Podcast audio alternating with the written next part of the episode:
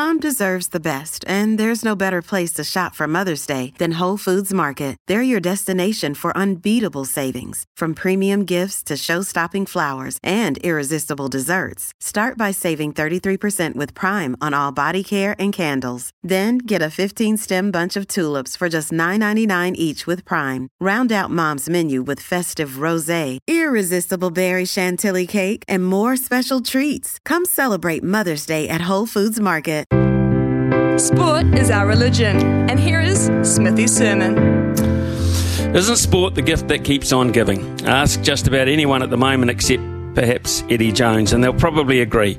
Honestly, after being levelled in every sense of the word by fabulous Fiji, would you not like to have been uh, an accredited member of the press corps that he has treated like crap since the day his ultra unsuccessful tenure as coach of the Wallabies began?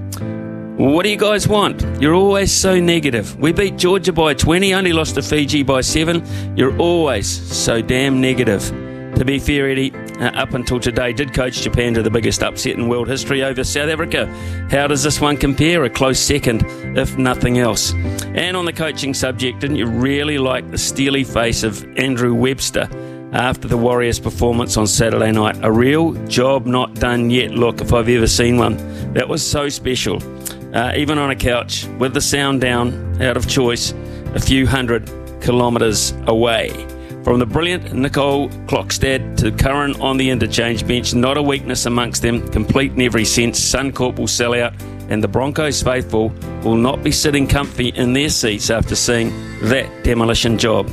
And what do we learn about the All Blacks? Well, we learned there has to be changes on the bench at least, and we are much better playing with ball in hand than kicking the paint off it. But will we even consider that approach at quarter final time? You would like to think so. Best on show this morning, Ryan Fox. Brilliant, yet calm and cool when it mattered. That was a mighty fine field he fixed up at Wentworth overnight. 2.6 million in the bank, ranking points to burn, and a year to look forward to playing whenever and wherever he likes. We've all stood over a six foot putt that mattered for the Bears against your mates. Takes a cool hand to make it look that simple with all that on the line. He is very special, Ryan Fox. We're going to hear a lot more and see a lot more of him in the years coming.